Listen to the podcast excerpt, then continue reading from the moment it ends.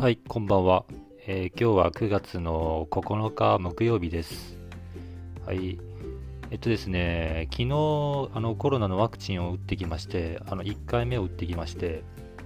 で、まあその後のちょっとこう経過症状をこう見てたんですけど、まあ、やっぱりあのこう前評判っていうんですかね、うん、よくネットでこうあるように左手が結構、まあ、左腕に打ったんですけど肩にうん、痛いですね。結構、なん、こう、90度も左手がこう上が上がらないって感じぐらい、うん、結構痛みがある、ありますね。それで、うん、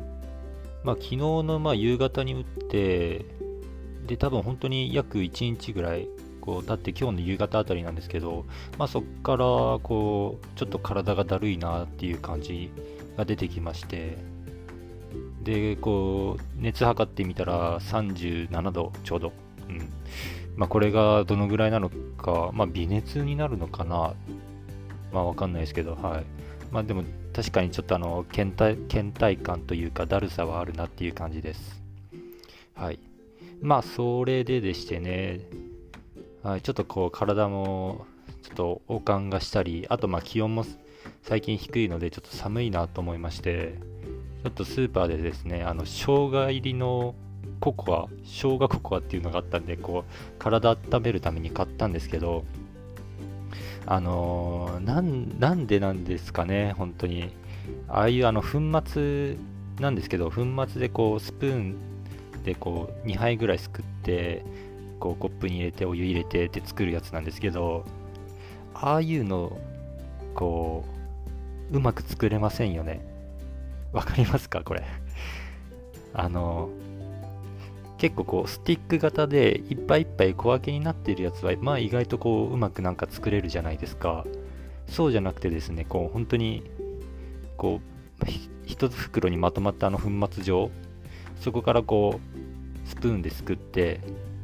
で多分お湯とかをこう 200ml ぐらいこう沸かして入れるんですけどであれをこううまく作れた試しがないなって思う思うんですよね。もう今日飲んだやつもなんか薄いなと思って薄くてまずいなって思いまして、